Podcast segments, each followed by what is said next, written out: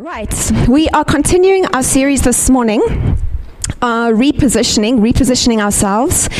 And this morning, the title of my message is Repositioning on Purpose.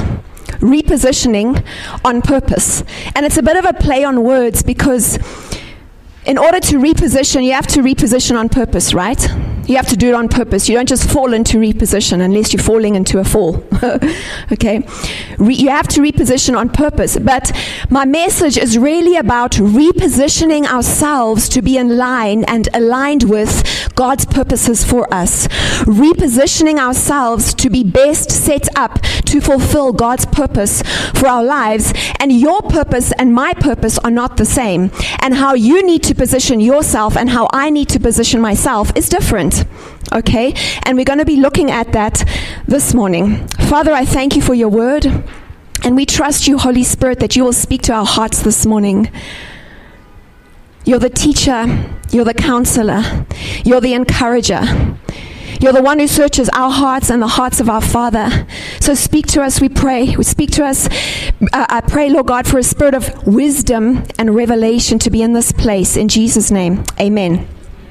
If you can turn with me to Jeremiah 1, uh, Jeremiah 1 verse 17. Jeremiah 1, verse 17 when I was thinking about this message and just I always like to feel what's on God's heart, hear what's on his heart for his people. I just I can easily come up uh, with some scriptures and that's a nice message, but I like to feel like I'm carrying the heart of the Father for his people and I really believe this message this morning is that for us. And this is the scripture that was burning in my heart when I was praying about this morning. It's Jeremiah 1 verse 17. I'm going to read it from the amplified first. This is the Lord, and he's speaking to Jeremiah, his prophet, and he says, But you, Jeremiah, gird up your loins, gird up your loins, arise and tell them all that I command you. You, Jeremiah, gird up your loins. And that phrase, gird up your loins, rang inside of my heart. It kept ringing inside of my heart. Gird up your loins. I'm going to read that portion of that verse in a number of different translations because it helps us understand what that phrase actually means. In the message, it says, But you, up on your feet and get dressed for work. Stand up and say your piece. In the NIV, it says, Get yourself ready, stand up, and say what I command you. In the NLT, it says, Get up and prepare for action. Go out and tell them everything that I tell you to say. Gird up your loins, Jeremiah. Gird up your loins. What is that talking of? In the Old Testament, the people would wear long robes, the men would wear long robes, and when they had to move or run, it would hinder them from doing that. So, what they would do was gather up their ro- robes and tuck it into their girdle so that they could move move easily. So, what is girding up your loins? Girding up your loins is preparing for the next thing that you are about to do. Why would they gird up their lo- why would they gird their robes into their girdle so that they wouldn't be hindered in doing the next thing that God had called them to do? Gird up your loins. Prepare yourself for what God has for you next. How many of you know that good is the enemy of the best? Good is the enemy of the best. And in Joburg and in South Africa, we can fill our lives with so much stuff. We do so much. How many of you do a lot? We all do a lot. And we can do so much good stuff that our lives get full and we crowd out the very thing that God is wanting us to make space for. God was instructing Jeremiah to prepare and arrange himself for the next thing God had for him. What does God have for you next? Are you arranging yourself and your life for this purpose? What season are you in right now? Do you know what season you're in? What is God doing in your life right now? What are His purposes for you right now? What is God doing in you right now? Do you know? What season is God wanting to bring you into? Do you know that? What season is He bringing you into? And how would He possibly want you to position yourself or reposition yourself to prepare yourself for the purpose that He has for you in the next season? And I have good news for you this morning that we can boldly enter that throne room and hear from our Father the purpose that He has for each one of us that if you don't know what He's doing, you can hear from your Father. He longs to tell you. It's not something that He's hiding from us, He wants to make it plain. He wants to make it clear, and if we don't know, we just need to ask. To best position ourselves with respect to the purpose that God has for us, we have to understand the process that He uses to bring us to the ultimate purpose that He has for us. How many of you know that in life there's seasons? He might say to you, Your purpose is to be the president of the country, but you know there's a process that you have to go through to get there. How do you position yourself to get where God has called you as a woman, as a career woman? You get married, you have children, you off ramp often for a period. You take care of your children. You on ramp again. Those are seasons. You never, with God, it's never the straight line to the ultimate fulfillment of purpose. There's seasons in life. We have to understand the times and seasons of the Lord so that we don't short circuit what God is doing now and we get to our purpose at the right time and at the right place. Amen. Now, what I have experienced of God and what I see in Scripture when I look in Scripture, God is not a linear A to B type of person. Okay? I'm quite linear in my thinking. I'm quite concrete literal. I'm quite A to B, okay? But what I've seen of God is He's not like me. He's not A to B. Some of us have one year plans. Some of us have two year plans. Some of us have five year plans. Some of us, when we're really goal oriented, we have 10 year plans. And we make sure that we're going and we're on this line to fulfill our purpose. But God, He doesn't view things like that. And in order to rightly align ourselves and to be rightly aligned and gird up our loins, we have to understand how God works in our lives so that we can work with Him and not against Him. You know, with God, we never get to fail a test, we just get to retake it. So I don't want to go round and round and round the same mountain because I don't understand what He's doing. Okay, I'm sure you don't either. Now, with God, it's not about a time when we'll fulfill our purpose. When you are 45 years old, that's when you can fulfill your purpose. When you are 62, then you can. No. With God, it's about maturity, it's about fullness, it's about ripeness, it's about readiness. When we are ready, then we fulfill the next stage that He has for us. When we work with God, and we understand what He's doing in our lives, we get to that place more quickly than if we don't understand. I want to understand what He's doing in my life. Amen. The Israelites, I just had to share this example with you. The Israelites in the wilderness are such a classic example of this. You know, the Israelites were in slavery in Egypt, and God spoke to Moses and delivered them out of slavery. Moses led the people into the wilderness. They're going to cross the wilderness and go into their promised land. And that was God's promise to them.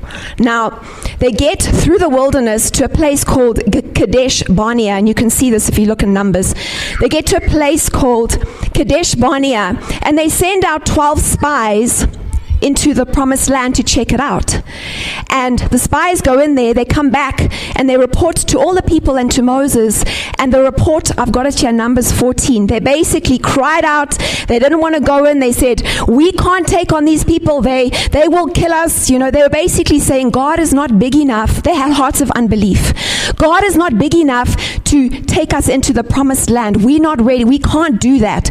And there were two spies who came back with hearts filled with belief and faith and hearts that were rightly positioned for the promise of God. They were ready and ripe to go into their promised land, but the other people, the 10 spies and the rest of the Israelites, were not ready to go in. So, guess what? God said, Okay, these two are ready, the rest of you are not ready. He's talking about a heart attitude, right? The rest of you, your hearts aren't positioned correctly. I can't work with you. Back you go into the wilderness.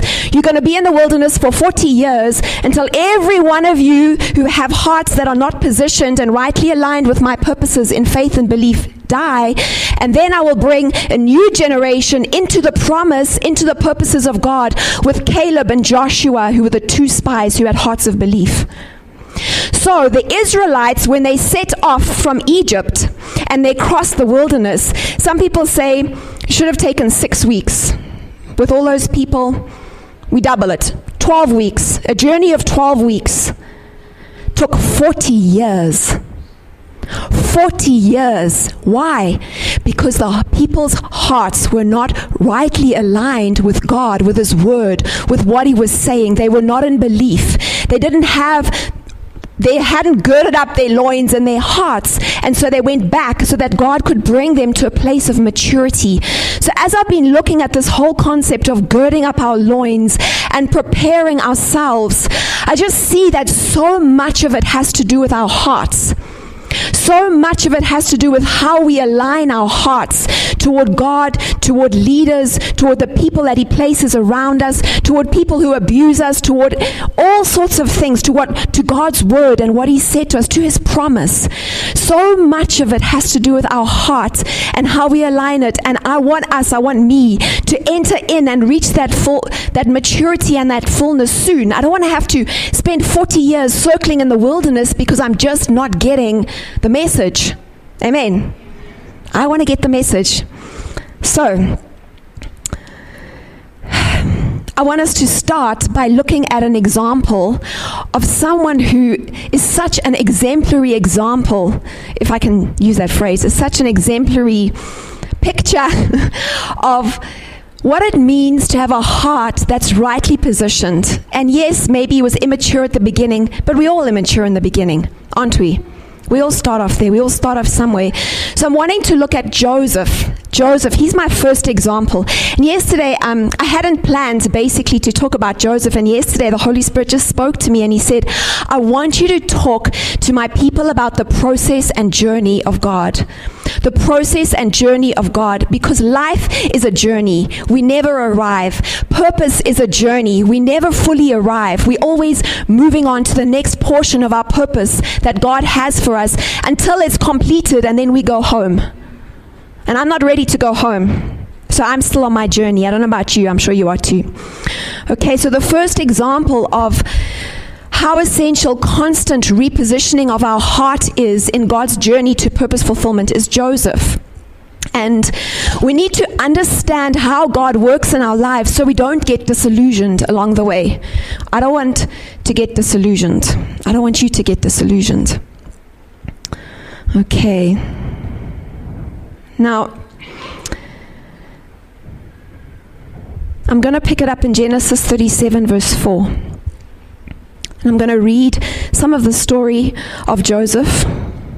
Genesis 37, verse 4 to 30, if you have your Bibles. But Joseph, but Joseph's brothers hated Joseph because their father loved him more than the rest of them. They couldn't say a kind word to him. Okay, so Joseph's brothers hated him. They couldn't say anything kind to him. They were jealous of him. One night, Joseph had a dream. And then he goes on to tell his brothers, and he says, We were out in the field tying up bundles of grain. Suddenly, my bundle stood up, your bundles all gathered around and bowed low before mine. And then his, and then his brothers said, So you think you will be our king, do you? Now, Joseph is a young brother. Do you actually think you will reign over us? And they hated him even more. Then Joseph had another dream, and he said, Guys, I had another dream. The sun, moon, and 11 stars bowed down before me. And he told his, the dream to the father as well as his brothers. And then the father says, Will your mother and I and your brothers actually come and bow down to the ground before you? They were horrified. Joseph was a young brother in the family, he was actually the second youngest. And while his brothers were jealous of Joseph, his father wondered what the dreams meant. Okay?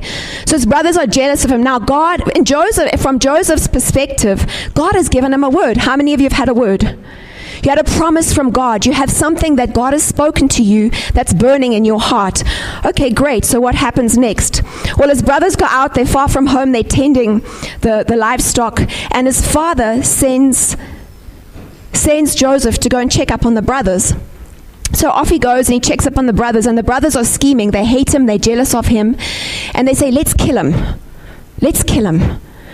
And then Simeon and Judah get together and they end up not killing him, but selling him out to some Midianite traders as a slave. Now, get this God gave him a promise that he's going to have much influence, and actually, that his family and his father and his mother and everyone who's older than him is going to bow down to him. And what happens next? He's sold into slavery. He's sold into slavery. How many of you have ever had a word and the next thing you tripped up and you're like the furthest thing from that word that is even possible? And you're like, God, I thought you spoke to me. It was as clear as a bell. What is happening? Okay? Genesis 37, verse 36. Meanwhile, the Midianite traders arrived in Egypt where they sold Joseph to Potiphar. So now he's a slave and he's being sold to someone as a slave, an officer of Pharaoh, the king of Egypt. Potiphar was captain of the palace guard. Joseph had a dream. The word of the Lord came to him. He was going to rule. Even his mother, father, 11 brothers would bow down to him. What a powerful word of God. It was probably burning in his heart. Where does he find himself at this story? A slave. A slave in Egypt, very far from those people that he saw bowing down to him in his dream. Okay? How should Joseph position himself at this point? How would you position yourself? Should he start telling everyone it's been a big mistake? I'm supposed to rule over my family. You don't understand. Should he get bitter and, dis- and disillusioned and f- his heart filled with unforgiveness toward his brothers? What should he do? Should he take offense at what happened to him, at, or, or that his very own brothers were the ones who were envious? How many of you have been hated? How many of you have had people envious of you? How many of you have had people do things that were unjust to you? How did you respond? How did Joseph respond? The positioning of Joseph needed, needed to be that of humbling himself in the process of God because God was in this. We're going to see that you see it at the end of the story that God was in this whole process. To our mind, it's anathema to our thinking. But he said, I'm going to be a king and I'm here, so just make me a king. That's a straight line, A to B. Boom, it's done. On to the next thing. God was like, No, no, no, no, no. We start, that's where you're going. But when God gives us a word, he never tells us the fine print. He never gives us the small print. There's always a cost. There's always a cost. Ephesians 8, verse 8 to 10 says, Therefore, when he ascended on high of Jesus, he led captivity captive and gave gifts to men. Now, this, he ascended, what does it mean? But he also descended first into the lower parts of the earth. He who descended is also the one who ascended far above all heavens that he might fill all things. Even Jesus had to descend first before he could ascend to fulfill out the ultimate purpose. It's the same with us. Whenever God gives us a word, his purpose is such that he's going to test it first. We're going to go down first. And God is going to test our heart attitude. And it's in that place of testing where He's preparing our hearts to contain the fullness of what He spoke to us at the beginning. Because I can tell you right now, for all of us, every single person here, when God declares a word to us, generally speaking, we are probably not ready to contain that which He has for us. But He's faithful to His word and He will prepare us. And what we need to do is gird up our loins. We need to prepare ourselves. We need to prepare our hearts.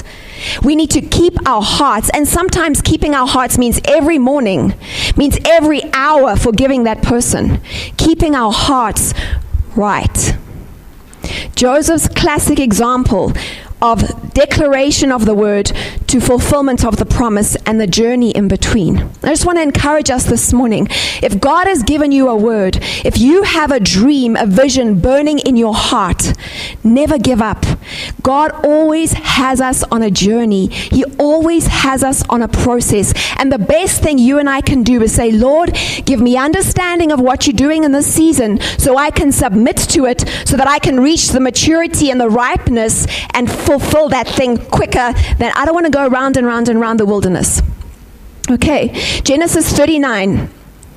Joseph was taken to Egypt and Potiphar was bought him. Verse 2 The Lord was with Joseph. Hello. The Lord was with Joseph. How many of you, if you were sold into slavery by your own brothers, would actually come to a point of believing that the Lord is with me? No. Most of us would be like, God, where are you? You abandoned me. Did you lie? Did you forget what you promised? Maybe I misheard. Most of us go into that. But it says to me here, he was a slave. He was sold into slavery. God was with Joseph and he succeeded in everything he did as he served in the home of his master. That was how God wanted him to position himself in that season. He was called to rule, but in that season, he had to keep his heart right. He had to be faithful with everything that God put in his hand, and he had to serve in the household of his master. What is God calling you to do in this season? Are you in a place where you need to be faithful with what God has put in your hand in the workplace? Wherever you are in church, what responsibility with your children, what responsibilities has God put in your hand? And are you being faithful? Because God promotes those who are faithful. God is not a respecter of man. He looks to see if we are faithful. He did everything well in his master's house. Verse 4, it pleased Potiphar. So, jo- so, so Joseph was made his personal attendant and put in charge of his entire household. Can you see that when our hearts are right, when we position ourselves aright in our hearts, we gird up our loins and God is with us, that even if we're slaves, we'll still come rise to the surface because God is with us. If our hearts are right. Amen. So Joseph was put in charge of everything, and the household affairs ran smoothly, etc., etc. Then, verse 7 Potiphar's wife began to notice him and lust after him. She quite fancied him. And she was trying to get him to jump into bed with her. She said, Come, come with me. But Joseph refused. And I love what he said. He says in verse 9, It would be a great sin against who? God it would be a great sin against God. He feared God more than man. He passed a test. That's a test. See, in our place of uh, our process, our journey to fulfillment, there are always tests that God sets before us. Tests of fear of man, tests, all sorts of tests, and this was a test. Does he fear God more than man? He could lose his job. He knew that. I'm sure he knew that. He could lose his place as second in command over Potiphar's household, but he ran. He fled temptation. How many of us would do that? He fled temptation. Maybe in your workplace, the temptation is just a little bit of crooked here, just a little bit of crooked there, just a bit of underhanded here. No one notices. Everyone's doing it. It's okay. No, God notices. And if you're crooked, you're crooked. You're crooked. How much is your integrity worth? How much is your integrity worth? There's a story that I listened to once where there was a lady on a plane sitting next to this gentleman, and she was a beautiful looking lady. And the guy said to her, uh, If I offered you, I can't remember the exact amount of money, but it was an enormous amount 10 million US dollars, would you spend the night with me? Would you come and have dinner? And she's like, Ooh, 10 million. Ooh. Uh, I'll think about it. By the time the plane landed, she said, Okay. And then he said to her, Well, actually, I don't have that amount of money, but I can give you a hundred. And she was offended. She's like, Well, what type of woman do you think I am? And he said, Well, you already showed me what type of woman you are. It's just the price we're haggling about. How much is your integrity worth? Joseph wouldn't do it, and he ran. And he, she falsely accused him to Potiphar and, Pot- and had him thrown. And She, he was basically thrown in prison. So he's come in as a slave. He's been faithful in his master's household. He's risen to be second in command. False accusation. How many of you have been falsely accused about something? People lying about you. Okay, false accusation. He's thrown into prison. Even worse than when he first arrived in Egypt. Now he's a slave who's in prison, who's marked, basically. This one is trouble. Okay? God said he was going to be a king. This is the journey that God had for him. I wonder what was going on in Joseph's heart in prison, because he was in prison for years. What would have been going on in your heart? What's going on in your heart right now? What's going on in your heart towards those who've hurt you? Towards those who've falsely accused you? Towards those who've lied about you? You know, it's painful to be lied about with, uh, by those you love. It's painful to be lied about and accused by people you look up to, even spiritual authority. It's painful. It's unjust, right? But God expects us to look to Him and release and forgive, not for anyone else's sake, but for our sake. I don't forgive because you deserve my forgiveness. No. I forgive because if I hold unforgiveness, it's like drinking poison and hoping you die, but I die because I'm not forgiven if I don't forgive. That's what Jesus taught in the New Testament. Amen.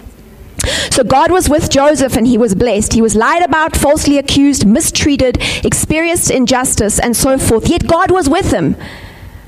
I see the same thing with Jacob. He was blessed, but he was lied to, treated unjustly, mistreated. But God was with him and he succeeded. How many of you are in a place where you feel like, Lord, if you were really with me, this wouldn't be happening to me? No, God can be with us and we still experience stuff because we live in a fallen world. Amen. God prospered Joseph in each place he found himself in, whether it was a slave, a prisoner, or anything else. Now we continue the story. He's in, he's in prison. Pharaoh's chief cupbearer and baker offended their master and they're thrown in prison.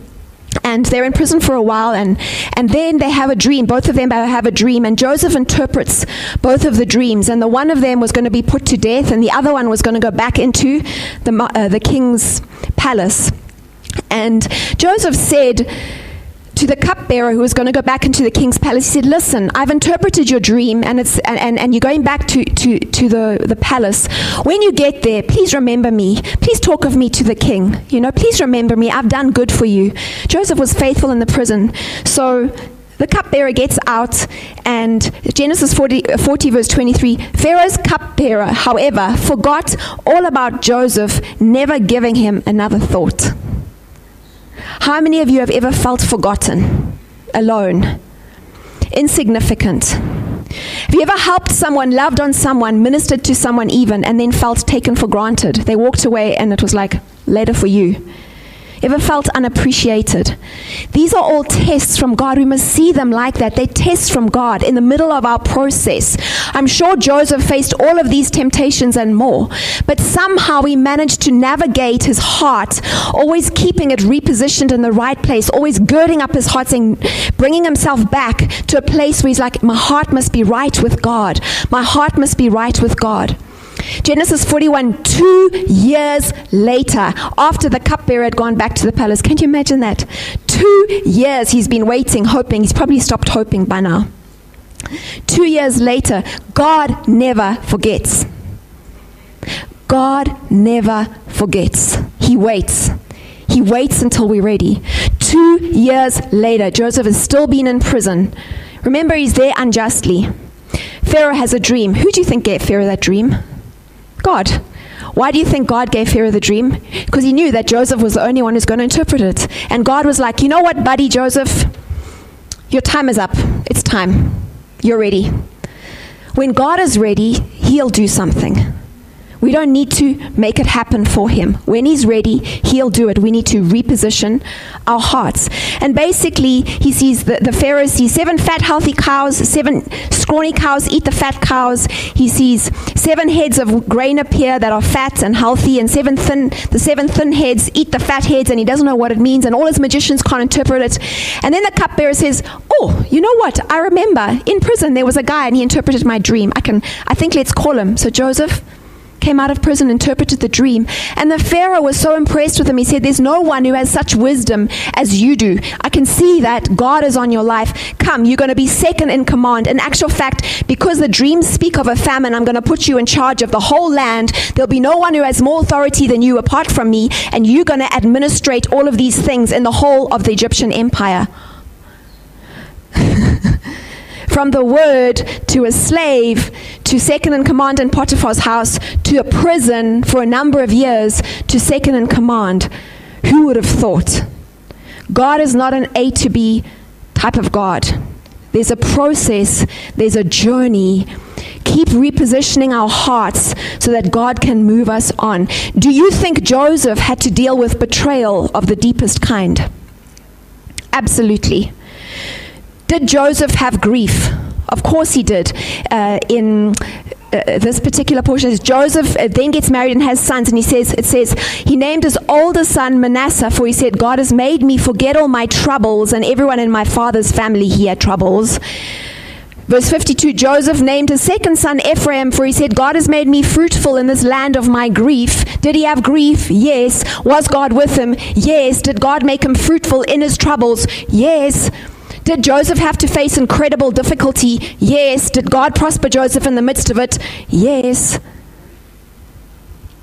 Difficulties, betrayals, all of these things, and God's presence, prosperity, and success are not mutually exclusive. They never are. They never are. And God is saying, let's, he's, asking us to make sure that our hearts are positioned, that we're continually girding up our hearts, that we're ready for action. We understand what He's doing in our lives. We can say, Lord, help me to submit to your process. You know, yesterday as I was, as I was praying, I could hear people's prayers in the church. Some people have been crying out and saying, Why have you forsaken me, Lord? Some people have been saying, Just tell me what to do and I'll do it. Some people have been saying, What have I done wrong? But God wants you to know today that we're all on a journey, and it's about being faithful with where you are, with what He's put in your hand, making sure that our hearts are positioned aright, girding up our loins of our hearts, so to speak, so that He can move us on to the next phase of our journey. Amen. And as a church and as a ministry, we at a space where things are changing. Things are changing. People are being raised up. People are being drawn out. That's what we're wanting to do. That's what God is doing. There's a season change. And so, especially at this time, when the enemy comes in wanting to trip you up with things in your heart, gird your heart. Keep your hearts pure. God is doing something, He's moving us on. The conclusion of this account of Joseph's life is that Joseph's family did ultimately come and bow down to him. They did. Because the famine was so bad in the land that they didn't have grain. They had to come to Egypt to purchase grain. And who was in charge of Egypt? Joseph. Was God faithful to his word? Yes, he was. Would you have done it that way? Maybe, maybe not. Okay. And I can see by Joseph's response in um, Genesis 45, verse 4 he says to his brothers when they come to Egypt, he says, I am Joseph, your brother, whom you sold into slavery in Egypt. But don't be upset. This is Joseph speaking to the brothers who sold him, who wanted to kill him. He says, Don't be upset and don't be angry with yourselves for selling me into this place. It was God who sent me here ahead of you to preserve your lives. Listen to his heart. Imagine what he must have gone through to come to a place of understanding. It's God who raises one up and puts down another. It's God's process. Everything that's happened to me, it's not about my brothers and my father. It's not about all of this stuff. It's actually about God's purposes and what he wanted to do. And let me tell you something else that God's purpose is never just for us, for me, for my life. Never. If your purpose is just as big as you are for you, and maybe your family, it's probably not from God because God's purposes are always bigger than just me. My purpose is not for me, it's for people. It's for my children, it's for their children, it's for you, it's for the people of God. It's for much more than just me. Your purpose is for more because listen to this. It was God who sent me here and not you. And He is the one to keep you and your families alive and to preserve many survivors. He understood God's purposes for other people, but he had to pay the price. He had to pay the price. We have to pay the price for the purpose that God has given us, but the purpose is never for us alone, it's for people, God's people, people. Jesus had to pay the price. Was it for him? Yes, it's for us too, hey. Jesus is our picture as well. So Joseph's purpose, purpose was to keep many other people alive, to preserve many people. I love the account of Joseph's life. It encourages me. It encourages me when I can't see the things that God has spoken to me. It encourages me when trials come, when there are difficulties, when days happen. It encourages me because I know God is faithful to His word. He fulfills His word. And you know what? When I can't do anything about what He said, what I can do is steward my heart. Steward my mind. Be faithful with what He's put in my hands. Gird up the loins of my heart and my mind. And be faithful with that, and I know God will do the rest. Amen. When God wants to drill a man and thrill a man and skill a man, when God wants to mold a man to play the noblest part, when he yearns with all his heart to create so great and bold a man that all the world shall be amazed, watch his methods, watch his ways. How he ruthlessly perfects whom he royally elects, how he hammers him and hurts him and with mighty blows converts him into trial shapes of clay which only God understands. While his tortured heart is crying and he lifts beseeching hands, how he bends but never breaks when his good he undertakes, how he uses whom he chooses, and which every purpose fuses him, by every act induces him to try his splendor out. God knows what he's about. God knows what He's about. He knows what He's about in your life, He knows what He's about in my life. Do we?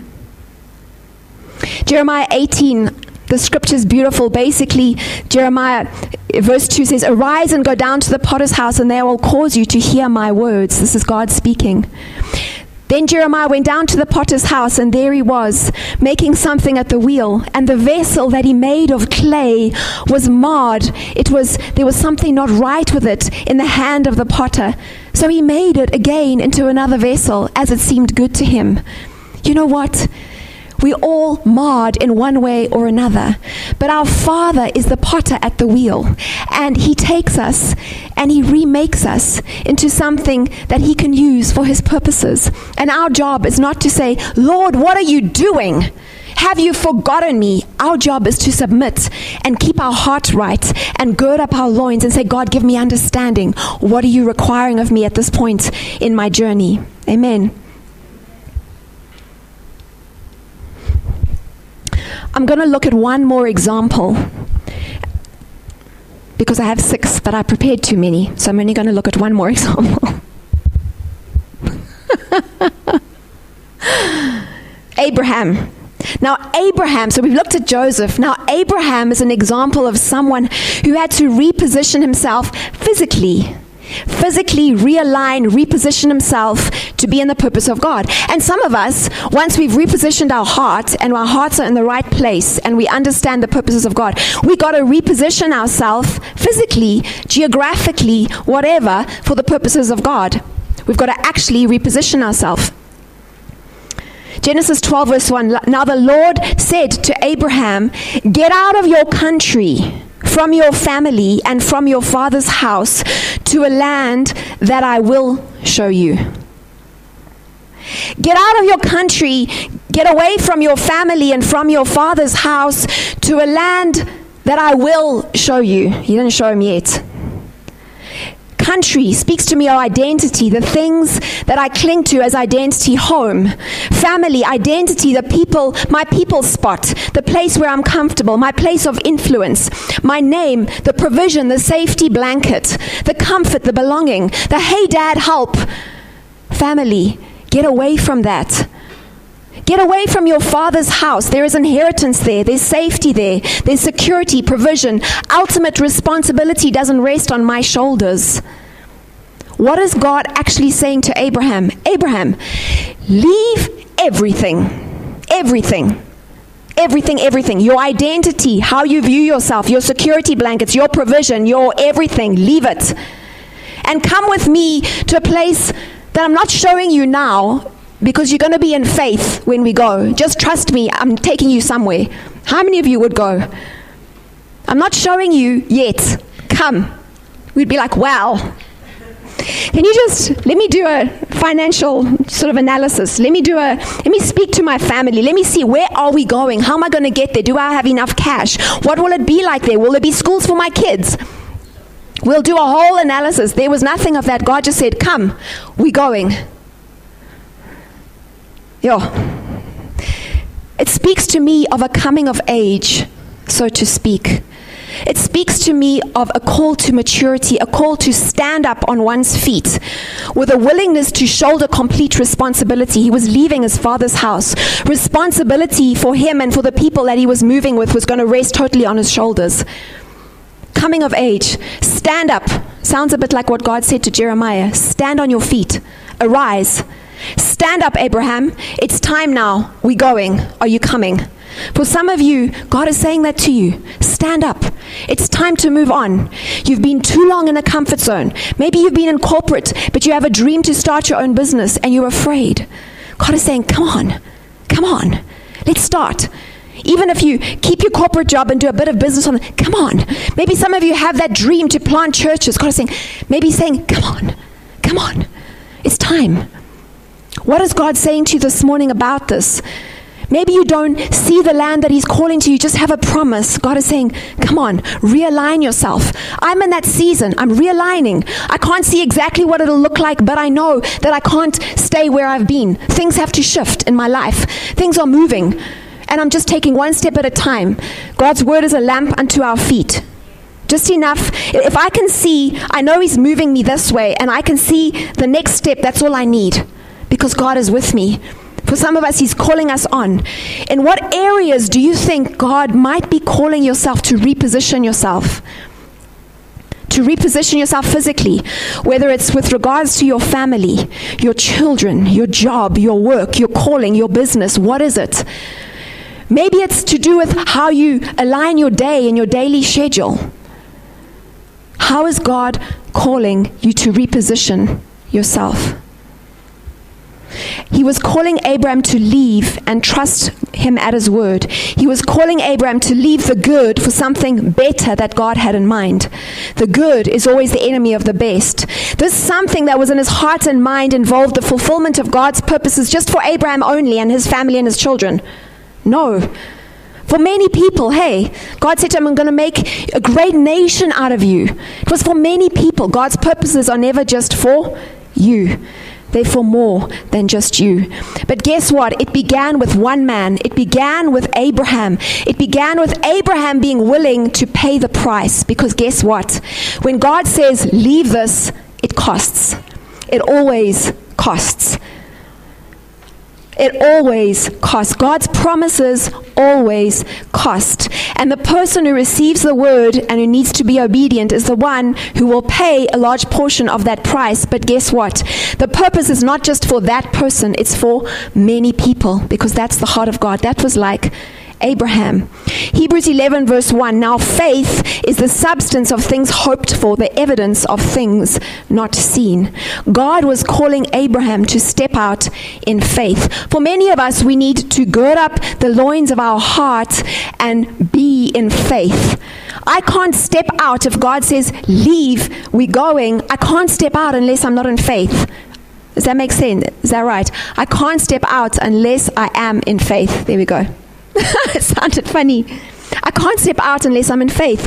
Abraham didn't know where he was going. He just knew he had to go. He had to go with God, and he knew that God would show him where he was calling him, and that is faith. Faith is the substance of things hoped for. We don't see them. He gave you that promise. You don't see it. In fact, you, you, you could be the furthest place from that, that. But that's okay. Be in faith. Keep your heart rightly positioned with God and trust Him. Then, when He says, Come, we're going, you'll be ready. You can go. And you won't spend 40 years going round in circles in the wilderness while God deals with your heart. Too often, we want to see the promise fulfilled before we've even ro- walked the road of, uh, of faith. Too often, we want to see the end before we begin. How many of you are like that? I want to see the end before I begin. I want to have the map before I start the journey. I want to know what it looks like at the end so that I can decide now if I really want to pay the price to get there. But God gave me the promise, so why wouldn't I? No, but I still want to see it before I start because I want to see it because, because I don't fully trust God, because I don't fully know Him. You know, it's because we don't know God. Why do many of us find ourselves in the place where we want to see the end before we start, where we don't want to go until we really know? Because we don't know God as He really is because we don't trust God. So we find it hard to ready ourselves, gird up our loins for action because we don't really know the one who's going with us. If I don't really know your character, I won't fully trust you and there'll be a bit of I'll be a bit cautious. And that's how we are with God. We don't trust God's word. We don't trust his promises. We have unbelief in our hearts. Or we have such poor self images that and we think God sees us the way we see ourselves we see ourselves as unworthy to inherit that promise, and we think God sees us the way we see ourselves. No. Does that make sense? God sees us through perfect love. He doesn't see us the way we do. And we've made God in our own image, so to speak. Blaise Pascal once wrote, God made man in his image, and man repaid the compliment. God made man in his image and man repaid the compliment. What is he saying? He's saying that we've taken how we are and we put that on God and we think God is like us. No, it's the other way around. He made us in his image and we must become more like him. Sometimes we see God as not trustworthy, as temperamental, as changeable, as disapproving, as frowning, as grumpy, because that's how we are. But He's not like us. So God says to Abraham, and I'm rounding up now I will make you a great nation. I will bless you and make your name great. He has no children, by the way, at this point. I will make you a great nation.